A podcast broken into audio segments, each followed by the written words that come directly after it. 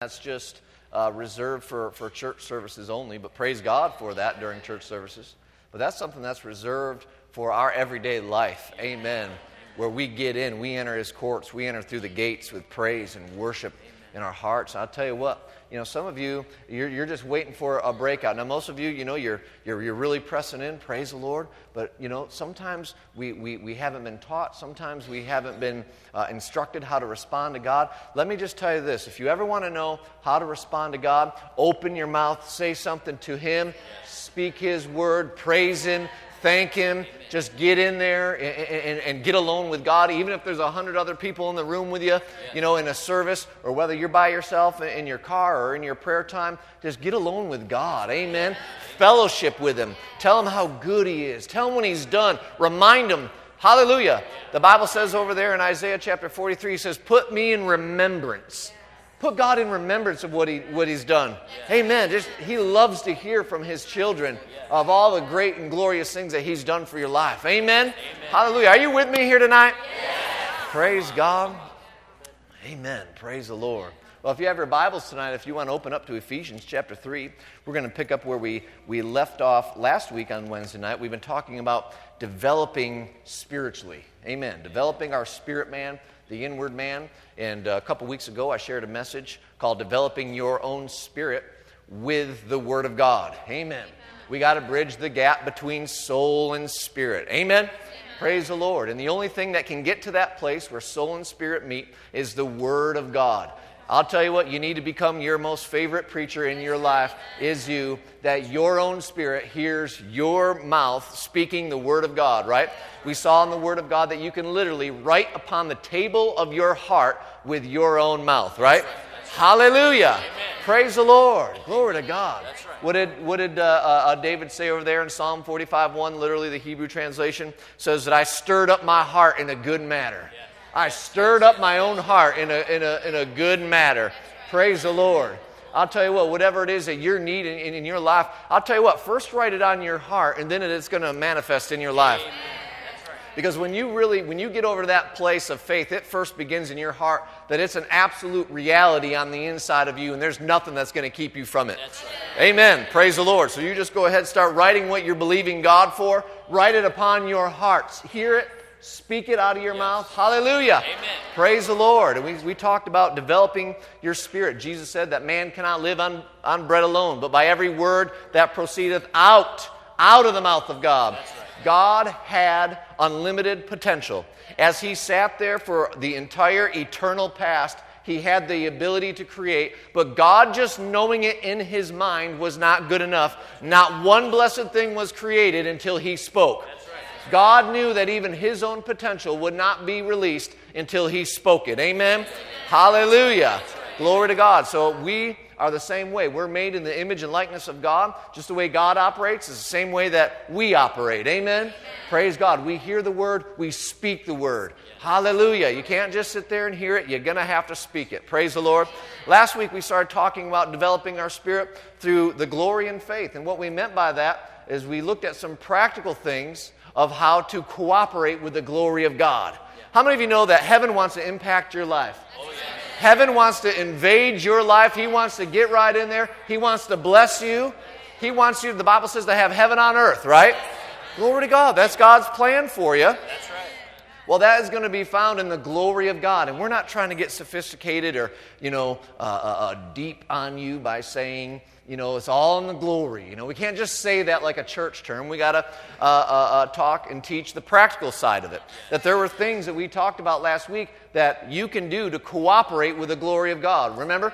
We looked over there, oh, in Proverbs 19 11, it says uh, uh, that a, a, man's discretion will defer his anger, and to pass over a, dis, uh, a transgression is his glory. Amen. It's the glory of God to pass over someone else's transgression. Amen that you're not holding somebody, you know, to their faults. You're not holding a laundry list. You're not holding grudges. You're not holding something against them. I'll tell you what, you can't be in unforgiveness and expect the glory of God to invade your life. Amen. The Bible says that Satan gains an advantage over us when we hold on to unforgiveness. Right? Yeah, amen. And we also saw over there that it's the glory of God to conceal a matter. The second thing we looked at last week over there, I believe it is Proverbs 25 and verse 2. It says, It is the glory of God to conceal a matter. That God is highly trustworthy. Aren't you glad that God doesn't uh, uh, uh tell other people your business? Amen. Even though other people think that God tells? Yeah. God showed me that, that I'm to expose their sin. No, God's not a gossip. God isn't telling you about my faults. He's not telling me about your faults. Amen. Hallelujah. It's the glory of God. So many people, they want the glory of God to invade their life, but are you trustworthy? Are people safe with you? When they're having a conversation with you, can they trust that it's not going to be broadcast over Facebook, Twitter, text messages, you know, uh, uh, uh, brother and sister, bucket mouth, and, and, and everyone else, you know? You know what I mean? Do they trust you? I mean, come on. How well do you hold on to, a, a, a, to somebody's conversation? How well do you conceal a matter? And if someone finds themselves into a fault, you don't, you're not out spreading it. You're there to restore them and to, to forgive them and, and to be good to them. Amen. Hallelujah. Praise the Lord. It says over there in Proverbs 13 11, it says, A talebearer revealeth secrets. Right? But he that is of a faithful spirit conceals the matter. That's right. Hallelujah. Amen. He that's of a faithful spirit. Right. Yes. Aren't you glad? Don't you want to be faithful? I don't want to be just faithful to God or just faithful to my church. I want to be faithful to anybody that I'm having a conversation with. Hallelujah. Those are practical, th- practical things that cooperate with the glory of God. We also saw, saw over there, and this probably got the biggest holy hush of the night last week, was uh, uh, Proverbs 25 and verse 27. It says, It's not good to eat too much honey, just like if a man exalts himself, there's no glory in it, right? Just like pride. How many of you know that God cannot glorify pride? If you're in love with yourself, if you know what I mean, if you love you more than anybody else, right, and you're in that pride, the Bible says that just like pride can destroy your life, so can eating too much junk food. Yeah, it's not good to eat too much honey. And, and, man, oh, did people clam up and, and shut down and put the brakes on when they hear a, a, a scripture like that? You know, now that doesn't mean you can't be normal and, and uh, uh, have a piece of cake at a birthday party or a celebration or you're, you're visiting friends or something like that, but just don't live on it. Because we want, we want to be sensitive to the Holy Ghost. How are we going to be sensitive if our flesh is so loud? Because the more you feed the, the flesh, the more you f- feed the voice of the flesh. And the louder the, the voice of the flesh is right, the quieter the voice of the Spirit will be, right? So some people, they're wondering, man, I, I don't get it. You know, Pastor Tim's talking about hearing from God, and this preacher's talking about hearing from God, and God said this to them, and God said that. And there's Christians that are like, um, I don't get it. I'm not hearing anything. Just because you're not hearing doesn't mean that God's not talking. Right. He is talking. Amen. But maybe your voice of your flesh is so loud that you're not hearing the voice of God. Amen. Hallelujah. And then, of course, the fourth thing we talked about is the ability to rejoice. Amen. To respond to God. Our church has been criticized for being a church that responds to God. There's people that come into service and they'll say, you know what, I really like this church, but all that amen in business, I don't know if I can handle that. Well, you can't handle someone just being thrilled about the truth? You know, and I've struggled. There's been times where thoughts have come against me as a pastor that maybe I should tell the church to, to, to, to, to settle it down just a little bit. And as soon as I do that, the Spirit of God, you know, speaks up on the inside said, Oh, you want to inhibit their ability to receive? Because you will only receive to the measure you respond to God. And there's people in here, you did not come to this church because we were a praising and shouting church. A lot of you, you came as quiet and reserved and in a shell. And uh, just like me, we had to get that shell cracked off, right? And, and then so many of you in here would testify that as you've gotten out of your self consciousness and got into your God consciousness, that you are receiving more now from heaven than you ever have because you're willing to respond. You got out of that shell. It no longer was about your self inhibitions. You know, it was about responding to God and rejoicing at the truth. 1 Corinthians 13, it says that love rejoices at the truth. Yes, that's right. Amen. If you love the Word, love God, love praising Him, I'll tell you, there's going to be a response in there. Amen. Amen. Don't say, well, it's just internal. No, that's a bunch of hogwash, right?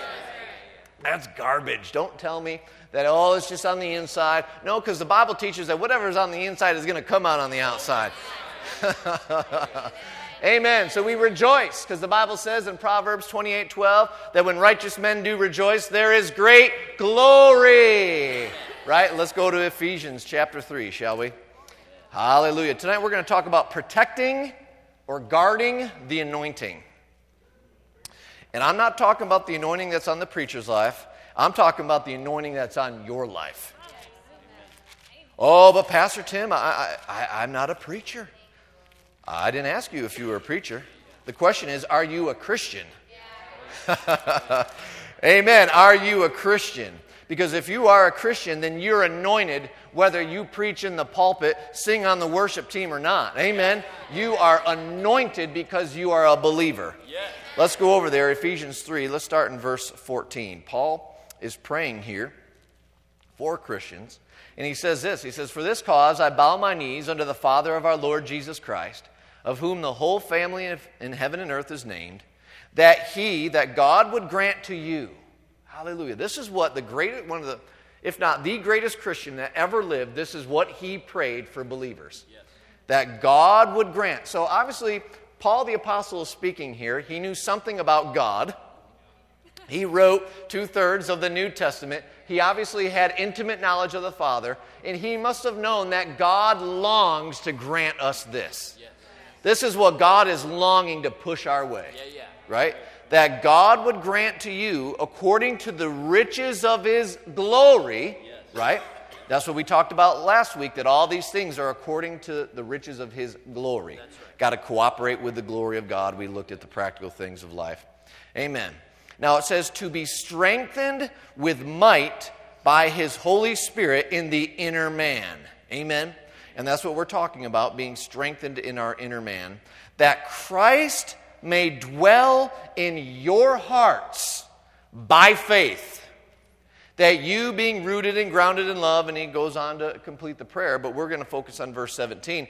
That Christ will dwell in your hearts, or it not, not talking about that physical organ, it's talking about your inner man, remember? He's talking about the spirit of man that is to be strengthened and to be built up and to be edified, that Christ would dwell in your hearts by faith. Now, notice he's talking to Christians who are already saved.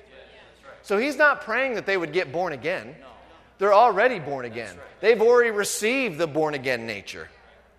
He's obviously talking about something more, all right?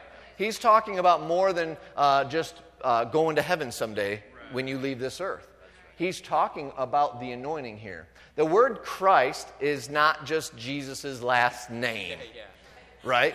The word Christ, it means the anointed or the anointing of God, all right? The anointing, you could read this verse this way that the anointing will dwell. That word dwell there, it's actually the Greek word for house. Glory to God. That the anointing would live in the house of your spirit that the anointing of God would be preserved in your spirit nature by and through your active faith life. Yes, yes, good. Hallelujah. So you could read it this way that the anointing of God would dwell or make its home in your spirit man by faith. Notice that faith, glory to God, faith builds your spirit man. Yes, it does. Hallelujah, right? We know over there in, in Romans 12 3 that it says that God has given to every man a measure of faith.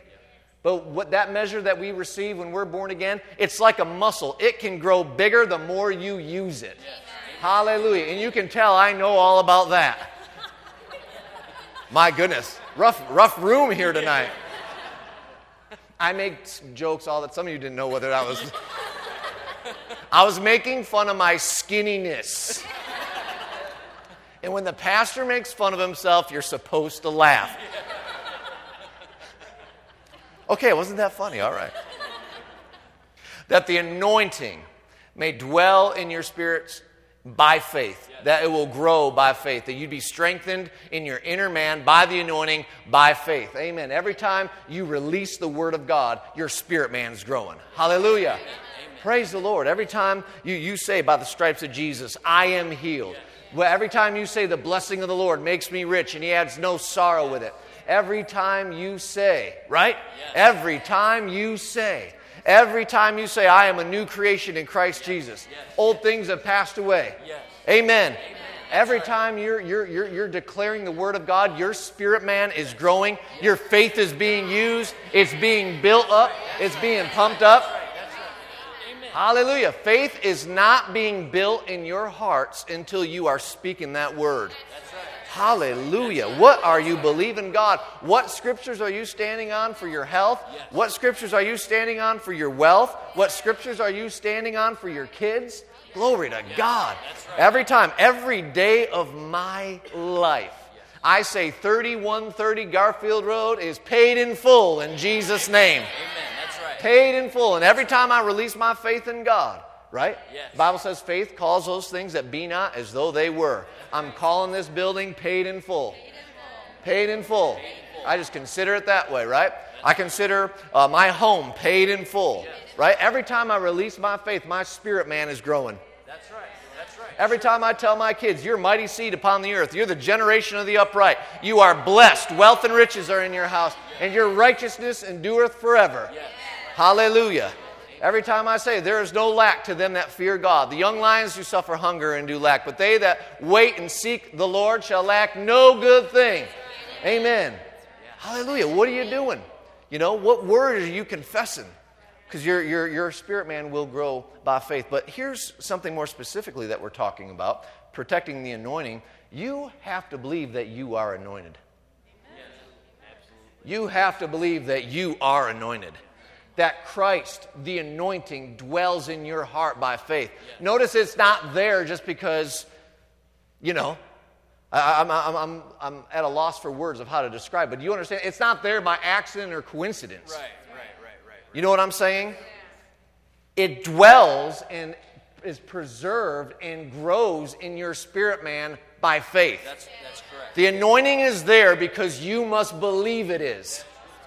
Not because you feel it is. That's right. That's right. Not because circumstances tell you that it is, but because simply the Word of God tells you that it is. You're going to have to come to a point in your life and say, I am a Christian. The word Christian means anointed one on the inside. Christian, Christ like, anointed like. Amen. The anointing is dwelling and preserving in my heart. I mean, even when you wake up and maybe you've only had four hours of sleep, guess what? You're still anointed. Even when you get up in the morning and you look and your eyelids are all red and your hair is all disheveled, guess what? You're anointed. That's right. Amen. Hallelujah. Amen. When you go to work and you come out of a board meeting or you come out of a staff meeting and uh, maybe you were corrected on some things, even you're feeling about this tall, guess what? You're still anointed. Hallelujah. Glory to God. Amen. We have to know and believe that we are anointed. Yes. Now, sometimes that word anointing is tossed around kind of like a churchy word. It, it, you know, people, well, everything's anointed and this is anointed, and, you know, we say it almost to sound religious. You know, it doesn't make you any more holy just because you know how to say the word anointed, right? You know and there's a there's a movement in the body of christ. It's in the hyper prophetic movement that they anoint everything you know? I mean they would come in here and they'd get out their anointing oil and they'd be dripping oil on the speakers and on the keyboard and on the tv and on the window cells on the heater ducts on the front door on every chair on the floor and all they're doing is making a big mess There's no power in going in and, you know, put anointing on the flag to make it holy, put a drip of oil on the base to make it holy, put a drip of oil on every rock on the wall to make it holier. No, that's not, that's, you know, how many of you know that you can get real religious in the churchisms? Just because you know the lingo and you know the jargon of church doesn't make mean you're living it, right? Amen. Hallelujah. But the anointing means this. Are you ready for a definition of the anointing? The anointing is the power of God the anointing is the presence of God, right? It's the power of God it's the presence of God, and the anointing is the ability of God. You could say it this way that the power of God will dwell in your spirit, man, by faith. That the presence of God will dwell and make its home in your spirit by faith. That the ability of God will dwell in your hearts by faith. The term anointing is referring to a liquid that is poured on or smeared on. Literally, what God did when, when, when, Christ, when you became born again, literally in your spirit, man, it's like God just smeared his power on the inside of you. He poured his ability into you, he poured his presence on the inside of you. Hallelujah. He just filled you and anointed you and smeared and rubbed it on. You could say it this way. I like this definition. Uh, uh, recently, uh, my wife and I were spending some time with the Joneses, and, and, and me and uh, Brother Tony were, were talking about the anointing. And as, as we were talking, I'll tell you what, you want the anointing, you know, you want to start, you know, having the tangible presence of the anointing, start talking about the anointing. Well, we were talking about the anointing, and all of a sudden just uh, uh, dropped in my spirit a definition you know, maybe other ministers have said this before. It's probably nothing new to you, but it was just turned on like a light bulb on the inside of me. Is that the anointing is when heaven comes to earth. That is exactly what the anointing is. That's what it does. It's literally when heaven comes to this earth. Heaven is present on this earth inside you. Amen. Hallelujah. Heaven is present on the earth in this room right now because we're gathered in the name of Jesus Christ. Hallelujah. And when you're in, when, when, they're, when the anointing is present, you're going to see things on earth just like they will be in heaven. Oh, yeah. There will be times like tonight. I mean, there was just a, a, a, a, I mean, that sacred anointing just to almost be quiet and still in the presence of God. Last week, we're dancing, running, shouting, running around. You'll see that in heaven too. Oh, you're going to get to heaven, you're going to see people just laid out quiet before God. You're going to see people dancing, running. There's going to be all those different flows of the Spirit of God. Amen. But that's what the anointing is, and that's what it does. It accomplishes the move of heaven to move upon the earth. Amen. Hallelujah. There is a move of heaven on the inside of you at all times. That's right. That's right. At all times, heaven is present. Yes. Yes. People always talking about how present their trial is, how present their trouble is. Why don't we start talking about how present heaven is on the inside of us, how present our solution is, how present the power is? Glory to God. We talked about that last week and over there in Psalm 23 and verse 5, right? Thou, God, remember David said, God prepares a table before me in the presence of my enemies. That no matter how big your enemies seem, there's always a table of God somewhere in the midst with a chair pulled out and just waiting for you to come and sit down at it. That's right. Glory to God. Every time you're in a heavyweight trial, look for the table of God. Yes. Because He's prepared a table before you in the presence of your enemies. That's right. In the biggest heavyweight trial, there's a table somewhere. And God's just somewhere at that table. He's saying, hey, come and sit here. Yes, that's right. Come and sit here. Here's the chair, it's reserved for you. Amen. Glory to God. You need to understand that. See, when, when a heavyweight trial is going on, or uh, uh, whatever, it doesn't have to be a heavyweight trial. We, we don't need, how many of you know we don't need a trial before we release faith? Some people, we've taught this before, some people, they're waiting for a crisis before they start releasing their faith. Listen, everything in my life is, is going just, you know, just right on, just perfectly down the track. I don't wait for the train to get off the track before I start using my faith. Amen. right. I don't wait for my child to have a symptom before I confess their healing. I don't wait for my bank account to get below a certain amount before I start confessing my prosperity in God. Amen. I don't wait for my body to feel a certain way before I confess healing. I confess healing, amen, when I'm regardless. Yes, right. Hallelujah. Faith isn't for the rainy day, faith is for every day. Some of you have rainy day faith. When it rains, that's when I'll pray. When things are going negative and things are coming against me hard, that's when I'll, I'll get to it. But in the meantime, things are going just fine. I've had people literally tell me that before. Everything's going fine. I don't need to pray. I said, My goodness, you, ta- you treat your wife like that? I said that to a person at lunch. Ha- having lunch with somebody a few years ago, someone from the church. They had asked me to lunch after a Sunday, uh, you know, a young, young guy, and, and uh, uh, sat down. I said, So, how's, your, how's your life with God? That's what I'm interested in. I tell you what, I, I, don't, I don't want appointments where you want to ask me about what my favorite football team is. You know what I mean? I don't, I don't want to sit down and, and you know, uh, uh, just people to make appointments with me to, uh, you know, have me tell you my hunting stories or things like that. You know what I mean? When people, amen. Amen. Amen. My wife thinks I'd probably enjoy the hunting story thing. But you know what I mean? When people, when they want to draw on the pastor, you know, you come to the pastor to draw on the anointing of God, the gift of God. Praise God from, you know, I have a, I have a real, a real life. You know what I mean? I have a family that I enjoy. I have extracurricular activities that I enjoy. But my, my main reason for being a pastor and you being a sheep is for me to, to teach you and instruct you in the things of God. Amen. Hallelujah. Now, I'm talking about when, when people make an appointment. If you make an appointment, come to draw on the anointing, right? Amen. Amen. Praise the Lord. But anyway, I was having this conversation, and I said, So, how's your prayer life? You know, you, you, are pressing in, you, you're getting more of God. And said, No, uh, everything's, everything's fine right now. I said, Oh, pray tell. Please explain. What do you mean? Everything's going just fine. That's great to hear. But what do you mean you're not praying? Well, things are going good. I just don't need to pray right now. If something, you know, turns upside down, well, then that's when I'll get praying. I said, My goodness, I hope you don't have that same mentality with your wife, you know, that you only talk to her when things are going wrong, right? Come on, you, you, better, you better understand how to conduct yourself in a relationship. Oh, yeah. You better understand that you're in relationship with God. He wants to hear from you. He wants to talk to you. He wants to fellowship with you. He wants to have some back and forth with you, right? Oh, Amen. Praise the Lord. Don't have just a rainy day faith. Anyway, I knew, I'll tell you what, over the last several weeks, every time I, I, I get into the pulpit, I have a, a, topic, but God's just taken me on so many different rabbit trails lately. So many different rabbit trails. Probably has something to do with the arrival of the Joneses and the anointing that they bring and, and help and, and praise the Lord. Glory to God. Amen. But let's, let's, let's take a look at this. That Christ, that the anointing, the power, the presence, the ability, heaven impacting your earthly life will dwell in your spirits by your faith, through your faith. Amen. Because you're releasing faith. Now, go with me to Proverbs, and let's go over to chapter 27.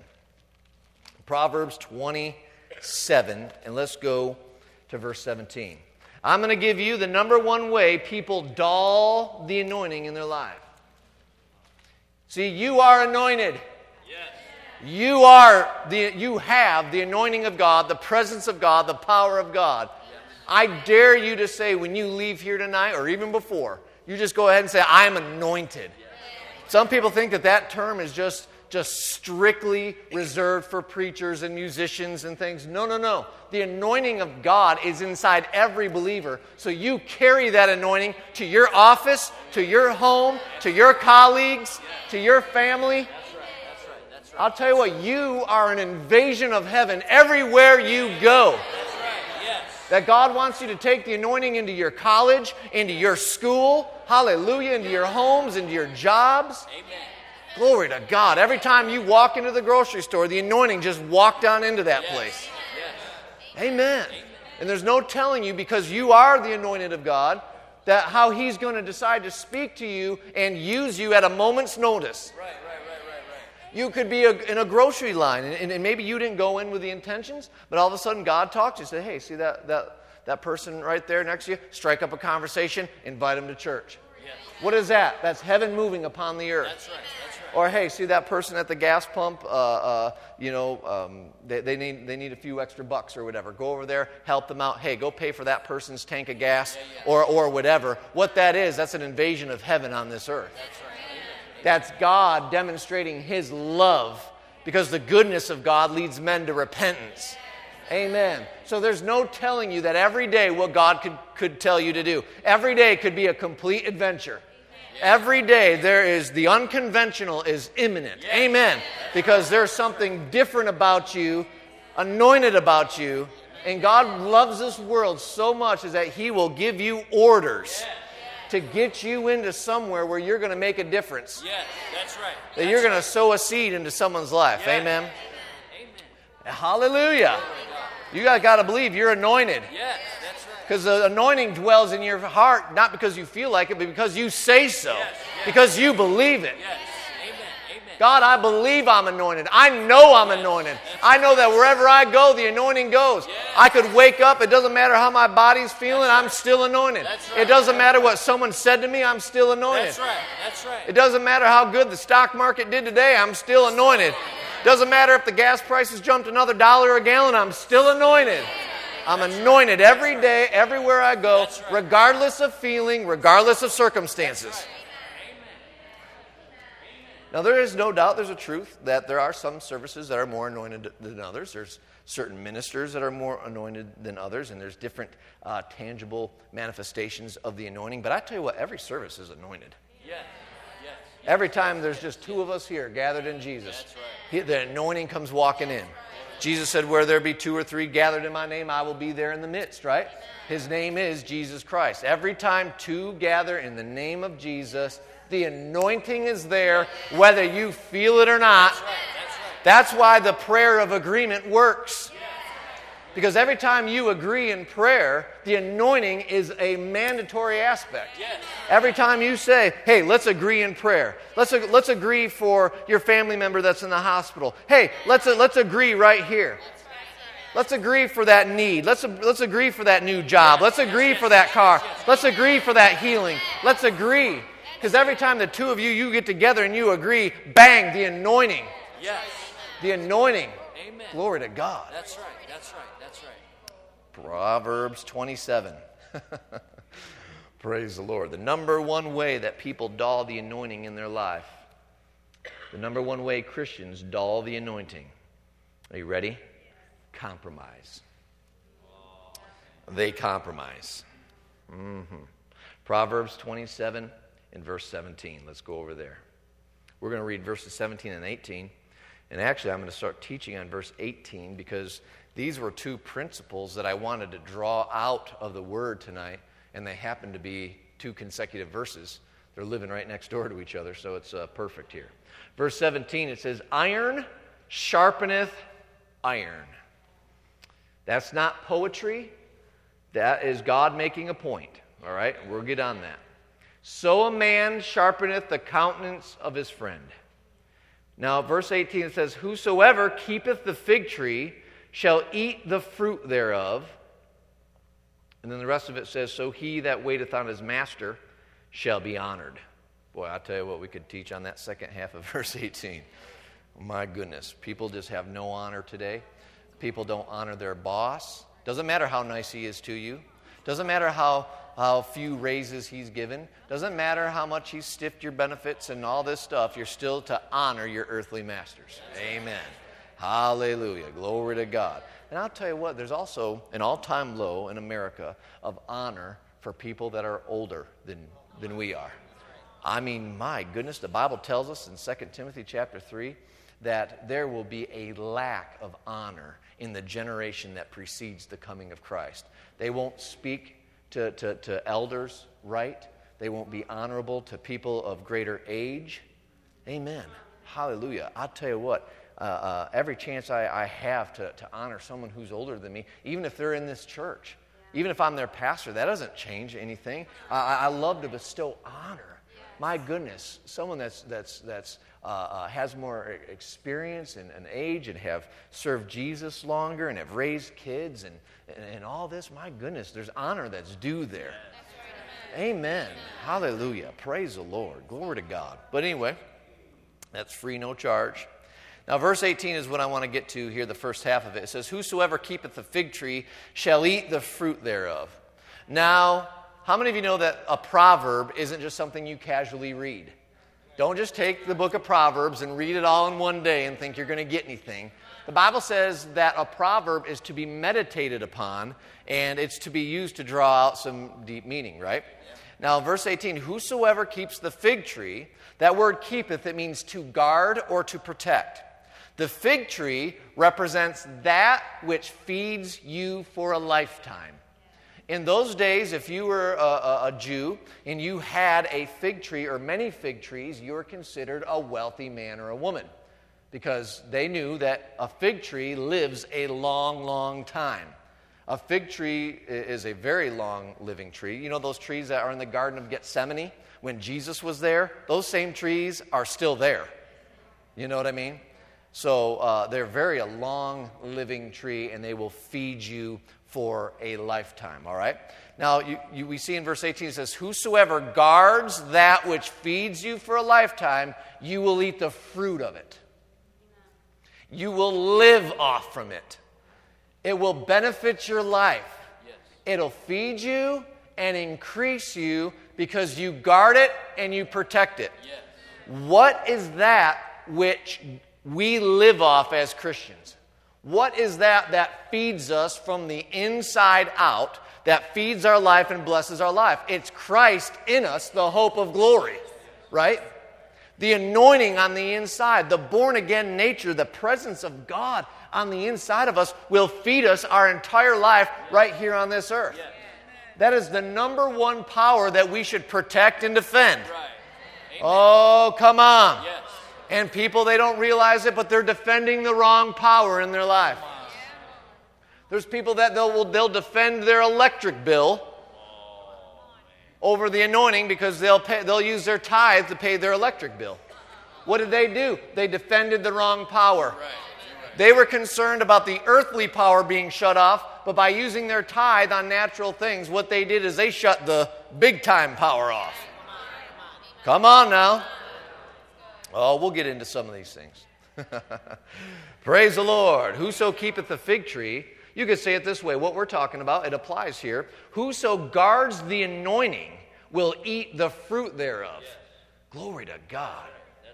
Praise the Lord. So we're going to say this that the fig tree represents the anointing. Now, pertaining to what we're teaching here tonight. Yes. I mean, you could teach other subjects, and it, you could use this verse the same way. You know, you could use you could use it in honoring uh, uh, your boss. You could use it for honor, honoring pastors or your parents. Amen. Hallelujah. You could use it. You could use it. Whatever you know. We understand what it is that feeds us. Praise the Lord. Now go up there to verse 17. It says, "Iron sharpeneth iron, so a man sharpens the countenance of his friend." Praise the Lord. Now, this verse, verse 17, contains a very important principle iron sharpens iron. We know that we have to understand that. Meaning that if you are going to sharpen iron into a very sharp implement, a tool, right? Uh, it is going to have to come in contact with a strong, another strong material. That iron can't be sharpened with wood right? You can't sharpen it uh, on a lesser material. That iron must come in contact with another piece of iron or another piece of strength for it to be benefited, right? Now we know this. This is what I'm going to use this verse for so you understand it. Christ in you, you are the iron, so to speak. Christ in you, the anointing, the power, the strength of God, it's the iron, so to speak. You understand the metaphor that I'm using? Now, here's what we must understand. This is where the principle comes in, in, into play that iron can only be sharpened by its like kind, right? If you are born of the Spirit, how many of you are born of the Spirit in here? You've made Jesus the Lord of your life, you're born of the Spirit. Therefore, it takes something else born of the Spirit to sharpen you. Right? We'll bring up John 3 6 just, just real quickly. We know this. Jesus said, That which is born of the flesh is flesh, and that which is born of the Spirit is spirit.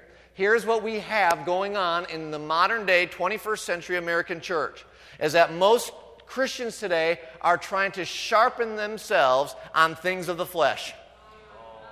But they are born of the Spirit. Iron sharpens iron. That's right. Wood doesn't sharpen iron. Drywall doesn't sharpen iron, right? Rocks don't sharpen iron. Iron sharpens iron. That's right. And when you try to sharpen your life on a lesser material, now we're not saying that judgmentally. We're not saying that critically. We're not saying that to be mean to unbelievers or whatever. God loves them and has a plan for them to be redeemed and to be saved. But I tell you what, if you bring into your personal acquaintance those who are not born of the Spirit and you're walking in their counsel and you're walking in their advice, I tell you what, you are now sharp, trying to sharpen iron on something that's incapable of sharpening That's it. right. Good word. Right? Here's the number one way that people compromise the anointing in their life. You ready? Associations. They're associations, right? Go back to Proverbs 27 17. Iron sharpeneth iron, so a man sharpeneth the countenance of his friend. Uh, I believe it is the Good News translation. It says, People learn from people. Here's what you must understand the law of impartation is always working, regardless if it's a believer or an unbeliever. Yeah, yeah. Do you know what impartation is? It means that which is in their life enters into your life. If you want to know your future, look at the present of those that are your closest associations. Do you understand what I'm saying? Those that you bring into your life as your close associations, you will live the life that they are currently living. Your future is their present. Yeah, yeah. Do you understand that? The Bible says in Proverbs 13 and verse 20, it says, "A a wise man walks with wise men. To be wise, you must walk with a wise man. Yes. Right? But a companion of fools shall be destroyed. What is that saying? That's saying that they were trying to sharpen themselves on somebody who wasn't born of the Spirit. Someone who was not filled with the Spirit, someone that was not walking in complete obedience. You know, there's people out there that they're surrounding their lives with, with, with people that aren't going to church. They're not living for God. They're not filled with the Spirit. They're not praying in the Spirit. And they're wondering where all the, the, the help is. Come on now. That's right. Now, I'm not saying that you can't be friends with someone that's uh, uh, an unbeliever. We should show ourselves friendly. We should reach out to them. We should love them. I'm talking about your close associations. That's right. Come on now. Yes. Amen. Yeah. A wise man walks with wise men, but a companion of fools will be destroyed. See, what they're doing is they're compromising. See, they were trying to protect the power of friendship when they should have tried to protect the anointing that's in their life. I, I, oh, but I, I'm scared that they're gonna, you know, they're gonna call me names and they're gonna think that I'm better than them and all that. Well, listen, I'll tell you what. There's no stopping that. The Bible says in 2 Timothy 3:12 it says eh, all that would live a godly life in Jesus Christ will be persecuted. Every time if you are sold out to Jesus, you are going to upset somebody somewhere. And you will never please everybody. So you better not have a fear of man where you're so scared of upsetting the apple cart because you're on fire for Jesus. Listen, there was a lot of people that I, I kept the door open to them. I, I wanted, I said, hey, I'm not going to kick you out of my life. I love you, care about you. But just so you know, I'm not going to do those things anymore. And as soon as I was going to live a different lifestyle, they didn't want to have anything to do with me. They, they, they, they called me awful things, maliciously attacked me. Well, that's just par for the course for someone that's going to be on fire for God. And, and, and what people do, they're trying to protect that power of friendship. They're trying to protect something, and they should have been defending the anointing. Listen, I tell you what, not everybody is qualified to be in my personal life. Word. Come on. Oh, Pastor Tim, that doesn't sound like the love of God. It has nothing to do with the love of God. Yeah, yeah, right, right, right, right, right, right. I love people. I will do anything for anybody, anywhere. Yes.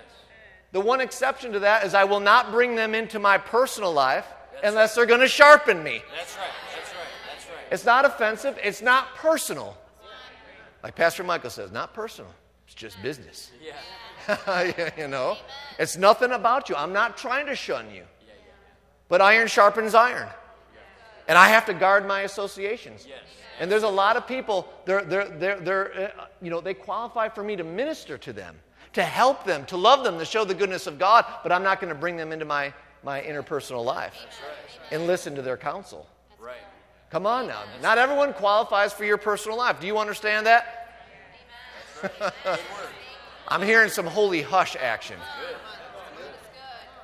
Oh, I tell you what, America is being destroyed. Teenagers are being destroyed by this principle.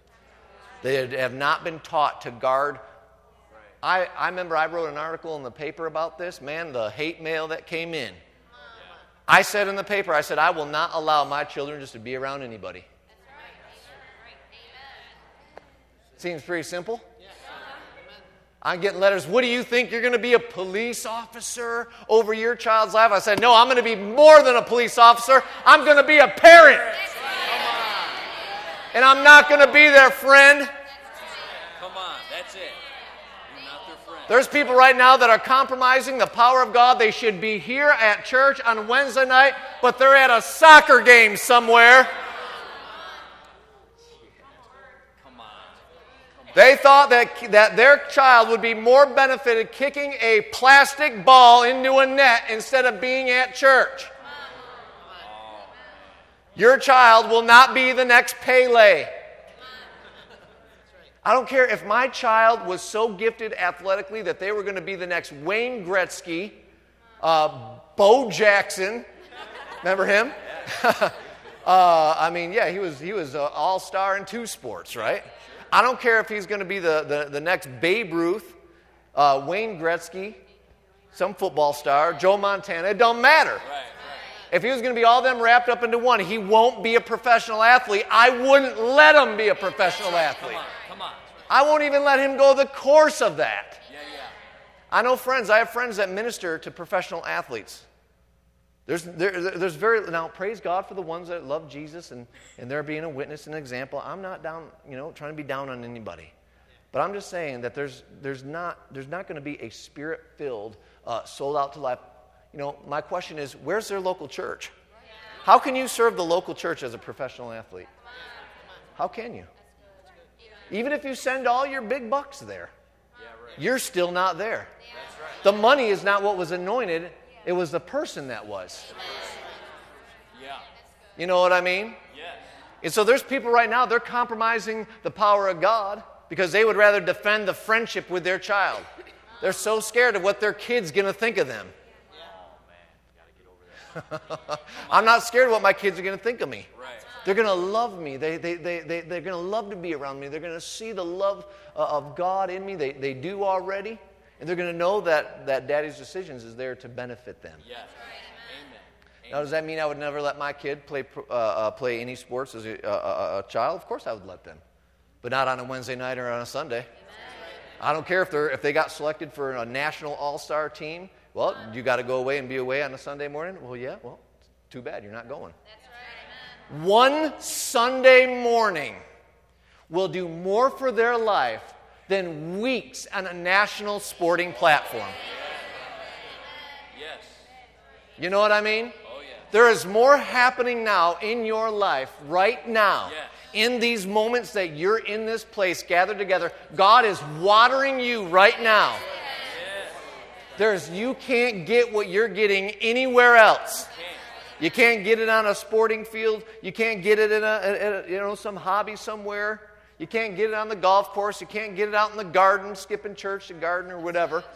You can only get it by being together in fellowship under the name of Jesus with the saints of God. yeah, praise the Lord. Well, we're really swiping it clean here. See, iron sharpens iron. And if my children love God, well, the only place where they're going to get shar- sharpened is the, the, the right people in their life, their relationship with their local church. Anyway, I was kind of on a story there how I got, uh, you know, hate mail and stuff for writing that article. I got another letter that said, I will personally fund your child's psychiatrist bill.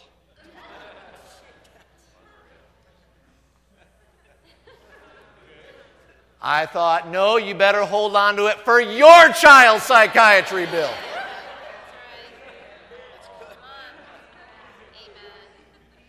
Not that that's what I want for them, you understand. But seriously, if, when, when people say, you know, uh, letters coming in, it's like, you know what? The church is so full of this and full of that, it won't do my kids any good. I purposely keep them out of church every Sunday. Yeah, one letter, one letter said that. And you're thinking, my goodness, that child is being raised in that kind of environment. Think about that. You know, I'll tell you what, these are not the days where we compromise and think that sporting events are better than God and, and you know, uh, people keep their kids out of youth group for dances. Yeah. You know, well, there's a dance. So I'm let my, I, I, I persuaded my kid to go to the dance because I want them to be normal. And if they go to church instead of going to the dance, they're going to be perceived as weird or not normal. Well, you got a wrong, backward definition of what normal is. So you say normal is that they go and fill themselves with a bunch of garbage, trash music. You're going to feed your daughter to the shark tank where it's okay that guys are coming up and, and bumping and grinding and doing all that stuff.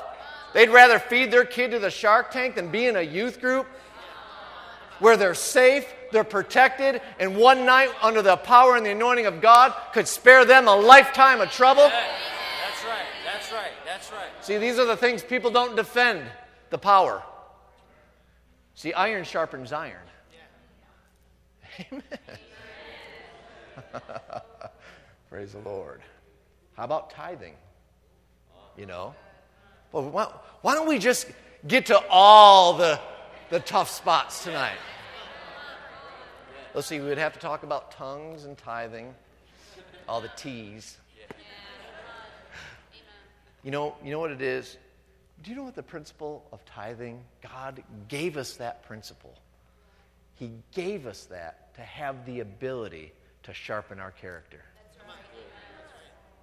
Because people want their finances sharpened, but they don't want their character filed on at the same time. If you, God gave us tithing to protect us from the destruction of poverty and wealth. Yes. Yes. Poverty will destroy humanity, but so will wealth without character. You're right.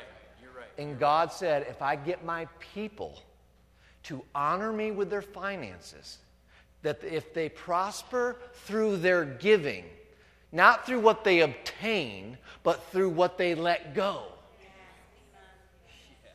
If they prosper through what they let go, it will take impoverished believers into, into wealthy believers, and they will be spared the destruction of poverty, and they will have the character to embrace wealth. And thus supply and pay for and fund the gospel all around the world. Thank you, Lord. Thank you, Lord. Thank you, Lord. Today I took a, a nap. I told you, I, you know, I take a nap, about an hour nap uh, before uh, every Wednesday service. And, and, and, and today uh, I went to sleep thinking about uh, what I'm going to do with the wealth that God brings through my hands. Yes. That's what I, people say, oh my goodness, listen to that pastor. He's money minded. Oh no, I'm not money minded. I know that when God moves it uh, to me, He can move it through me. That's right. That's right. I got thinking about the ministries that I would pay out, get them out of debt. I got thinking of, uh, uh, of, of ministries that we would enlarge at the church. I got thinking of men of uh, God, women of God, missionaries. I got thinking of churches in America, churches across the ocean, churches in different parts of the world, things that we could do. Yes. Hallelujah.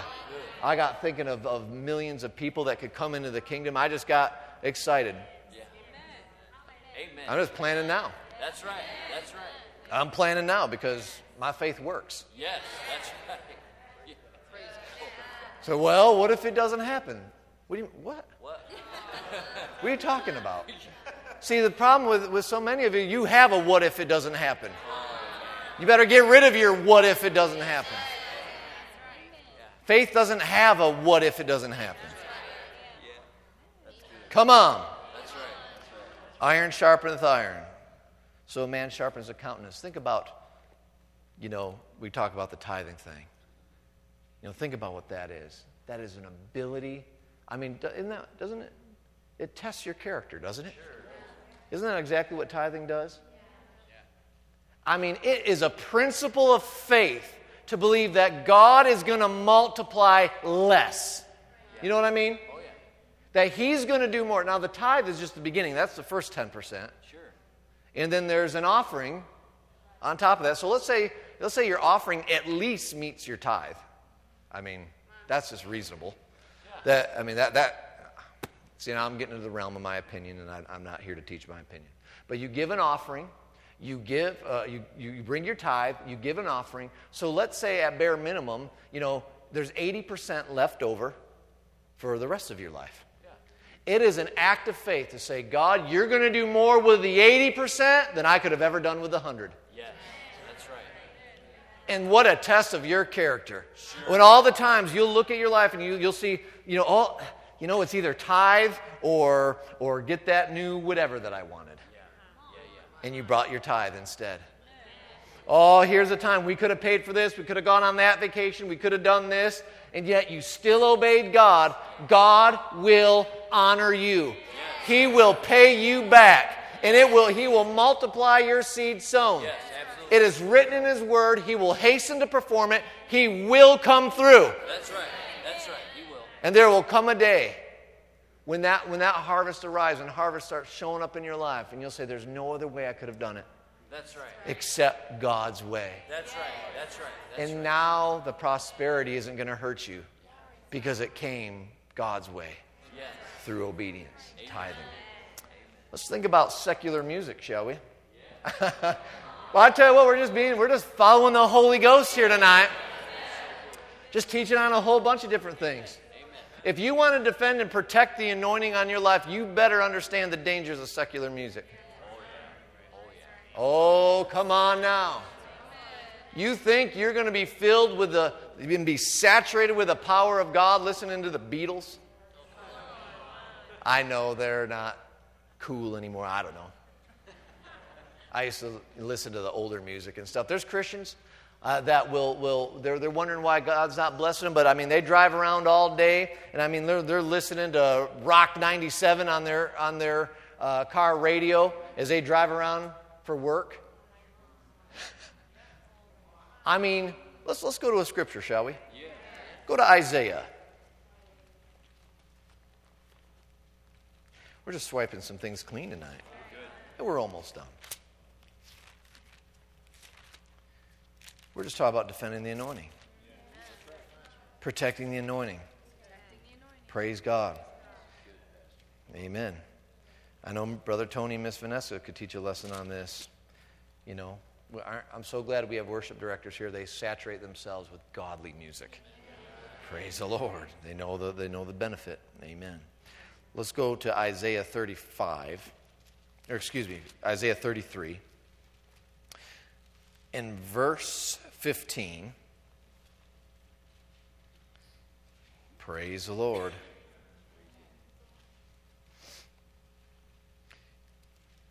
It matters what you listen to. Faith comes by hearing and hearing. Everything you hear has the potential to become what you believe. You know, it's not just the faith of God that works that way, it's anti faith works that way. You could say it this way demonic faith works that way. Music has the power and the ability to inspire. It has the power and the ability to bring memory to you. Oh, yeah. It can inspire and it can inspire memory. Unfortunately, I can still remember some songs verbatim that I used to listen to when I was a teenager and I was rebelling against God. Oh, yeah. I mean, you could, you could name a song by some, you know, uh, trash artist or something like that, and um, I mean, I, I'd- could probably just remember it about verbatim, unfortunately. Be, not that I go there, I just cast that thought down, keep it obedient to Christ. Amen? That's right. And I'm not trying to criticize someone personally. But I tell you what, I see ministers. I have people, I have ministers that send me a friend request on Facebook. And I'm like, oh, yeah, praise God. And, you know, look, uh, I know, yeah, I know that minister. And, and uh, you know, I'll just click on their, their page and you go to, you see their little likes. I'd be like, my goodness, likes, music, Dave Matthews Band. I listened to that as a sinner. I met that guy. I went to several of those concerts and stuff, and they were all about smoking dope, getting drunk, and taking advantage of women. I'm thinking, and a minister likes that stuff? Come on. I mean, there's people, see, here, here, here's my heart behind it, is that there's people that are pulling on the anointing in that minister, and that anointing is being drained. And those people are trying to pull from that realm of heaven. That minister was a channel of heaven impacting earth. And now that channel is corrupted and corroded, and it's not a pure flow. Right, right, right. It's not because I'm trying to, to, to criticize a minister or something or, or hate on anybody. Right. But I see where that thing will dry up that anointing. Yes. And there's people, there's sheep that are precious to God. There's the heritage of God that is depending on them. You're right. You're right. You're right. And they're drying up. They're drying up. Come on. Because iron sharpens iron. You got to ask yourself was that song born of the Spirit? I'll tell you what, you better ask yourself that question over a lot of Christian songs today. My goodness. And I'm not, oh my goodness. You turn on these Christian radio stations and I'm thinking, my goodness, are they singing about a boyfriend? Who are they singing about? Yeah, yeah, yeah, yeah. Come on. I mean, that sounds more like, you know, I mean, they're singing these songs. I'm like, my, my goodness, I just want to yell at the radio, Jesus is not your boyfriend. Yeah, yeah. Stop singing to him like he's a boyfriend. Cheaping up Jesus, you know, that's what they're doing. Absolutely. You know, in, in, in these songs, and I mean, I don't even, you know, I don't listen to that stuff, but you remember a few of them, and, you know, he gives and takes away, you know, and, and, and people singing songs, God's the builder and the wrecking ball. He's out there, he builds you up just to knock you over. Oh, that's love. Is that what you do with your children? I'm going to wait until they're nice, well nurtured, and then I'm just going to hammer them down. See, and there's Christians all over. They're singing this stuff. Faith comes by hearing, and they start to believe that. They get indoctrinated by wrong music, Yeah. And so they sing wrong music, and that becomes their faith. And there's no glory in it, and that is how their inner man is strengthened through the glory of God. Oh, yeah. It chases away the glory and they lose the ability to grow spiritually. And so when I, when I hear, you know, believers, listen, one of the first things I did when I, I got uh, right with God, I mean, I remember there was just things that I, I would listen to and, and, and things that, you know, I would watch on TV that I would watch as an unbeliever. And all of a sudden, then as a Christian, I'd get in front of those same things. And all of a sudden, something on the inside was just start turning me up, Yeah. twisting up my lungs, you know, tying my innards into a pretzel. You know, you know, you know what I mean? Oh, yeah. When, when, when, when, when, when something just starts to grieve your spirit, and all of a sudden, uh, songs I used to, you know, just shout to and dance to, and all of a sudden I'd be like, ooh, oh man. I mean, I remember, I remember getting a whole pile of CDs and stuff and thinking, you know, I'm just going to take this down to the pawn shop and sell it and get a few bucks. And I remember God spoke to me one day as I was sitting over the trunk of my car with a ton of CDs in there that were all filth and trash. And I said, I'm just going to go sell these and, you know, give the money to the church. And God said, What, you want to sow this into other people's lives? I'm like, Oh, no, I don't want to sow this into other people's lives. So into the trash it all went where it belonged. Right. Amen. Let's read the verse here. I know I had you turn over there, verse 15. He that walketh righteously and speaketh uprightly. He that despises, notice the first thing he says, that you walk righteously and speak right. Yeah. He that talks right, he that despises the gain of oppressions, meaning that they won't make money dishonestly. Him that shaketh his hands from holding of bribes. Now look at the next statement. That stoppeth his ears from hearing of blood. Wow. hmm And shutteth his eyes from seeing evil. So, this is what God's going to tell us, what He's going to do from those that shut their ears and their eyes to evil. Look at verse 16. Look at the first five words there. He shall dwell on high. Oh, that religious church down there, that family church is preaching that kids shouldn't be listening to rock music. No, I'm not preaching that kids shouldn't listen to rock music. I'm preaching that everyone. If it's not good enough for your kid, it certainly isn't good enough for you. God, I'll go there. you know how many times we tell our kids, oh, kids, you got to leave the room. Mommy and daddy are watching a movie and you can't watch, you're not allowed to watch it. But he that has the faith of a child. Yeah, sure. What is that scripture telling us? That which is pure for a child will be pure enough for you. Yes. That's good.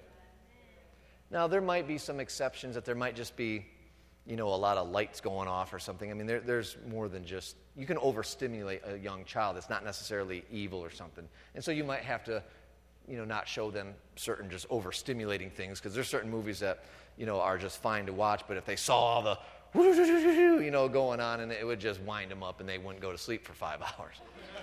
But if there's a purity issue, if it's not pure enough for your child, let me tell you, it's not pure enough for you. Right? Oh, come on now. See, verse 16 is what the world's looking for. The world is looking to what it's like to dwell on high. Well, there comes a condition. See, why did God tell them? Listen, stop listening to the wrong thing, stop speaking the wrong thing, stop watching the wrong thing. Was it because God is a God of rules? No, He's a God of love. And He knew out of love that if they didn't stop that, it was going to dry up the presence in their midst. Some people are like, I don't like that tithing rule. Tithing's not a rule, it's love. That's right. I don't tithe because God made it a rule. I tithe because I love Him.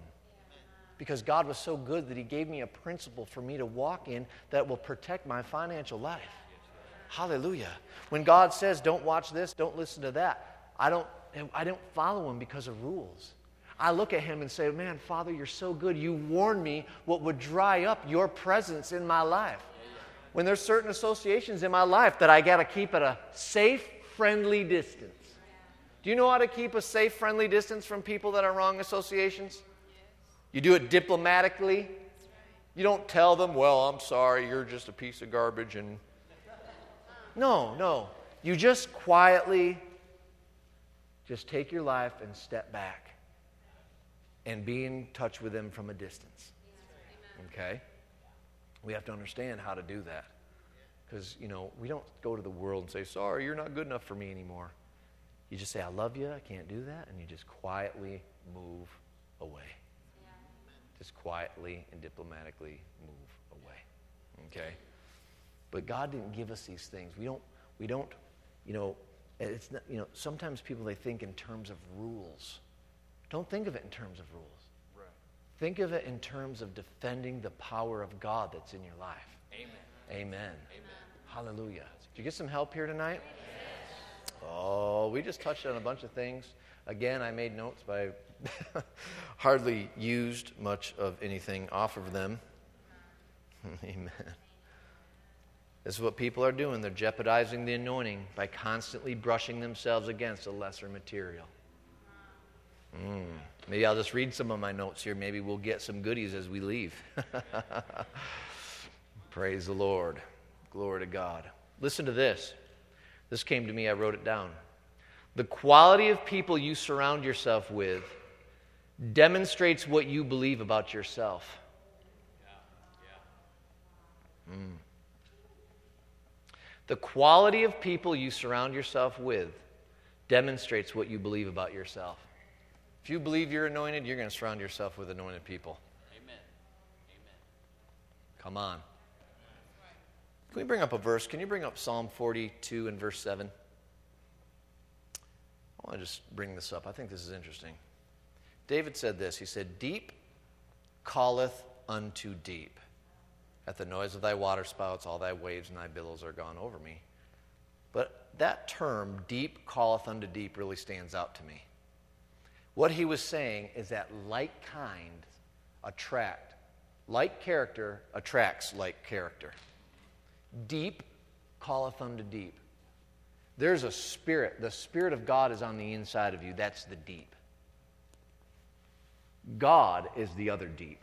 Deep calleth to deep.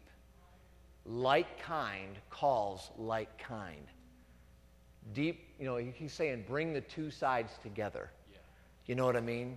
Where we should have a life where we, we just, you know, that spirit on the inside of us that is filled with the presence of God longs to connect with the presence of God, to cooperate with the presence of God, loves the presence of God. Deep calleth unto deep. Iron sharpens iron.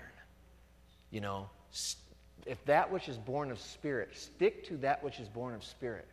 Stop trying to sharpen your life on that which is born of the flesh. Amen. Amen. Are you getting some help here tonight? Yes. I'll tell you what, if you believe you're anointed, if you believe you're called of God, if you're, belie- if you're believing that the power of God uh, uh, rests in you, then you will surround yourself with people who are like minded. Amen. Amen. Yeah, we just had ourselves a little talk here tonight. Amen. Mm.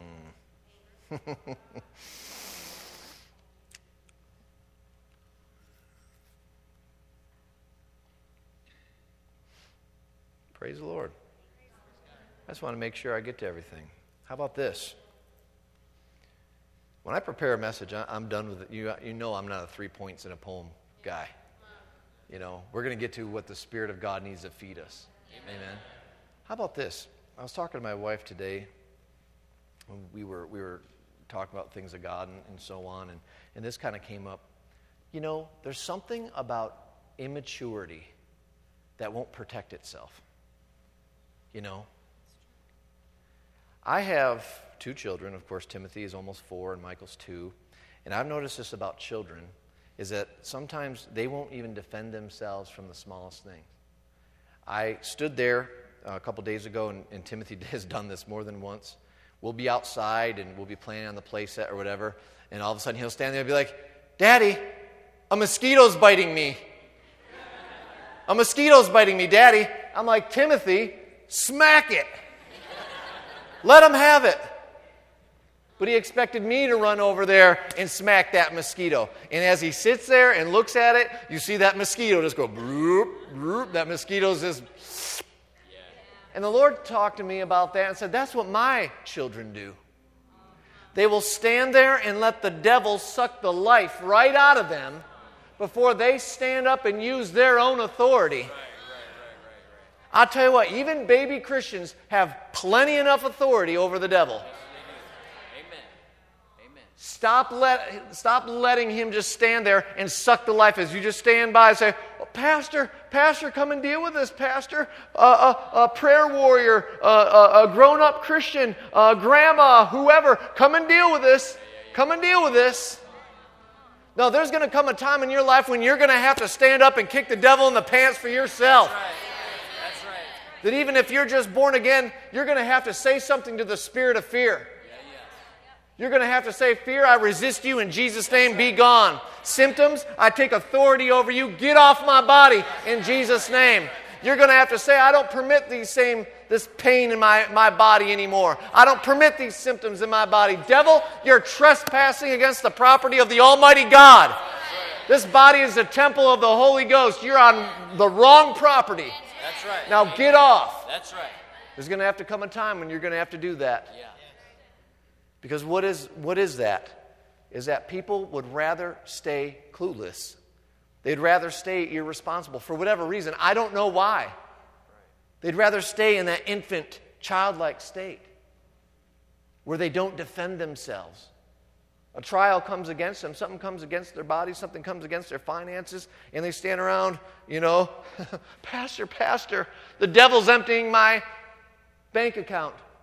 Pastor, Pastor, the devil's removing my health. Pastor, Pastor.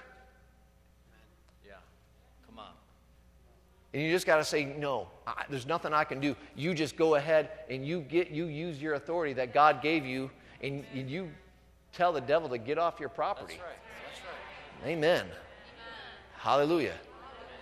See, that, that's just another thing that plays along with what we're talking about. People don't defend that, that power. Right. They don't use that power that was given to them. Use it. Praise the Lord. Did you get some help here tonight? Yes, you did, whether you think you did or not. praise the Lord. Father, we love you tonight. We give you praise. We give you glory. Father, we thank you for the word. We thank you. We'll protect the anointing. Father, we'd rather, I'll tell you what, Lord, we'll do anything it takes to obey you. Yes. Yes. protect that anointing that's on the inside with our faith. We use our faith and we speak the word of God, and our spirit man is strengthened and empowered, and our faith grows, Father, because we use it. Father, we thank you and we glorify you. We thank you, Lord. We thank you. Father God, we thank you that we would rather have, we if, it, if it meant, not that this is necessarily going to happen, but we'd rather have our natural electricity shut off than the power of God shut off because we weren't obedient in the tithe. Father, we thank you. Lord, we would rather have our kids connected to the power of God than connected to hobbies and activities. Father God. Father, we know there's no power in those hobbies. We thank you that we can enjoy certain things. But Father God, we know that the house of God comes first. Father, we're going to protect the, the, the, the, anointing by keeping the wrong things out of our ears, keeping the wrong things out of our eyes. Father, we thank you and we praise you. We, we just do these things to, not to follow rules, but to love you. And Father God, to defend and to protect that anointing, that fig tree that feeds us all the days of our life. Father, to be sharpened with iron, to be sharpened. We're born of the Spirit, to be sharpened with things that are born of the Spirit. Father God, to protect that power that's alive on the inside of us. Father, we love you and praise you tonight. We give you all the praise and glory.